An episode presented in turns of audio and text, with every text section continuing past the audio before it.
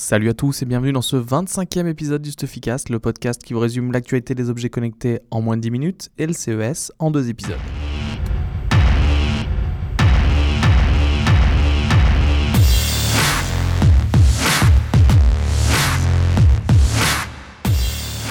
Alors, la semaine dernière, on vous a résumé euh, les deux événements qui étaient le CES Unveiled et la Pepcom, qui présentaient euh, une grande partie des nouveaux produits. Je vous invite à aller écouter euh, l'épisode 24 si vous l'avez raté, parce que c'est, il va de pair avec celui-ci.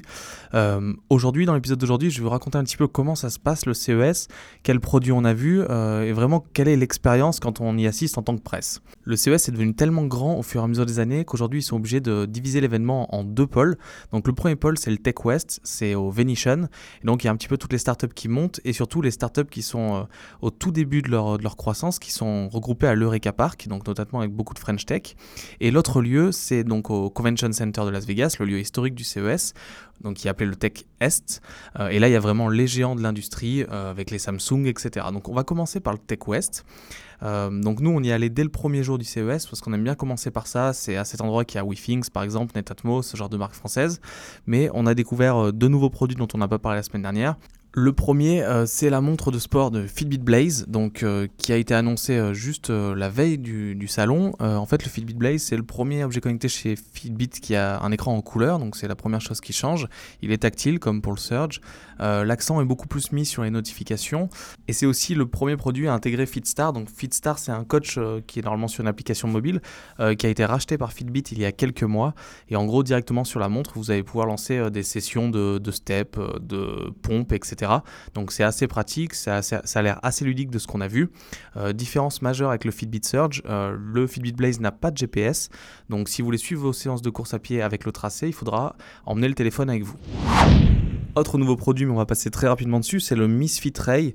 Donc Misfit qui fait des capteurs d'activité, le Shine, le Shine 2, le Flash, le Link. Euh, le Misfit Ray reprend exactement les caractéristiques du Flash 2, euh, sauf que la forme change complètement. En fait, c'est un bracelet euh, qui est vraiment dédié à une cible féminine. Voilà, il n'y a pas grand chose en plus à en dire, ça devrait sortir au début de l'année.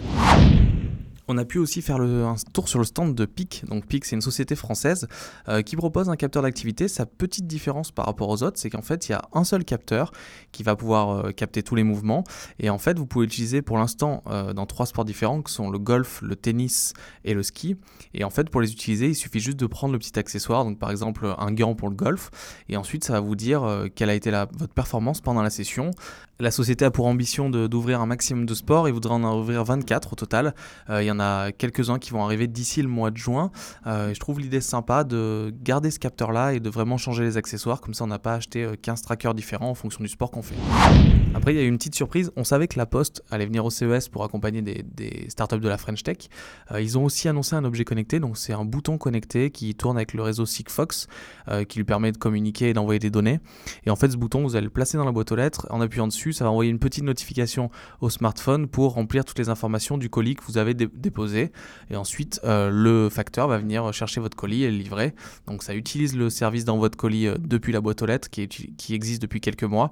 Euh, mais voilà, ils ont mis ce bouton pour faire un petit peu parler et ça a marché parce qu'ils ont eu des grosses, grosses retombées pendant le CES. Il y a une deuxième partie dans Tech West au Venetian qui est en sous-sol et ça s'appelle l'Eureka Park. L'Eureka Park, c'est l'endroit où il y a toutes les startups qui débutent, qui viennent monter leur, leur prototype ou leur premier produit. et on a vu une énorme présence française. Donc on en a profité pour faire ce qu'on a baptisé les French Tech Pitch. Les French Tech Pitch, c'est euh, une minute, une société, et elle nous présente son produit en vidéo. Donc si vous voulez le retrouver, on ne peut pas vous présenter sur le podcast euh, chacun des produits. Si vous voulez retrouver tout ça, je vous invite à aller sur notre chaîne YouTube, donc tapez Stuffy sur YouTube, euh, et il y a 18 interviews, enfin 18 pitchs de startups françaises, et il y en a beaucoup qui valent le détour, donc je vous invite à aller, aller les consulter. Alors du côté du Tech East, donc la grande salle de convention de Las Vegas, il y avait plusieurs, plusieurs énormes marchés, donc les voitures étaient ultra présentes, surtout dehors, et un petit peu dedans pour présenter euh, leur aspect connecté. Euh, Samsung avait encore une fois un stand euh, énorme, c'est le plus gros stand du salon je pense.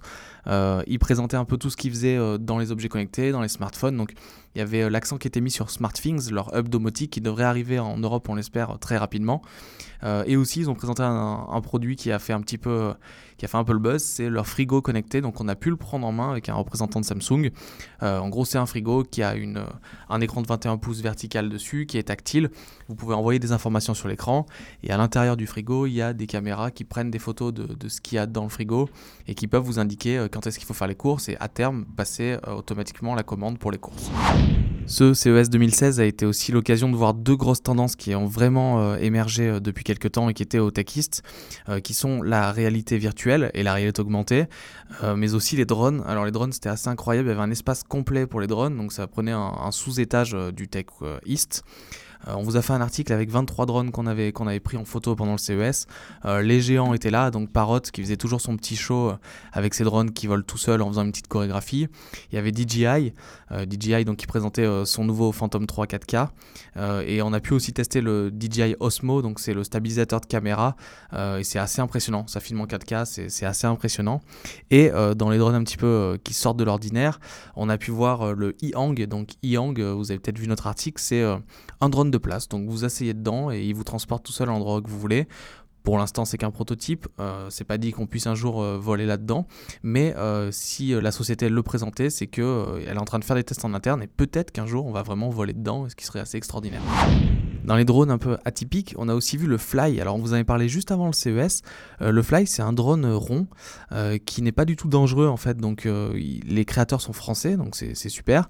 et nous on a pu le tester. Donc même si vous prenez le drone dans la tête, il repart. il est un petit peu projeté plus loin. Vous, ne pouvez pas avoir mal. et l'idée est sympa. C'est un drone qui a l'air très très ludique, qui peut plaire beaucoup plus aux enfants parce que les drones aujourd'hui s'adressent plutôt à une cible adulte. Dernière tendance, donc, c'est la réalité virtuelle et la réalité augmentée. Euh, la seule chose qui peut en témoigner, Oculus avait un stand. Euh, il fallait faire une queue de quasiment une demi-journée pour pouvoir essayer l'Oculus Rift. Donc, euh, on n'a pas fait la queue vu qu'on avait une centaine d'articles à faire dans la semaine et, une trentaine de vidéos. Mais c'était pas les seuls présents. Il y avait aussi le, Gear VR de Samsung. HTC a fait des news en parallèle. c'est vraiment un marché qui doit se développer et on va vraiment en voir plus cette année. Je pense que 2016, c'est l'année de la réalité virtuelle et que les applications compatibles devrait être de plus en plus présente. Je vous remercie d'avoir écouté ce 25e épisode du Stuffycast. Si vous l'avez apprécié, je vous invite à vous abonner sur iTunes ou sur SoundCloud, euh, à nous mettre un petit commentaire dans l'article et je vous donne rendez-vous la semaine prochaine pour encore plus d'actualités sur les objets connectés. À la semaine prochaine.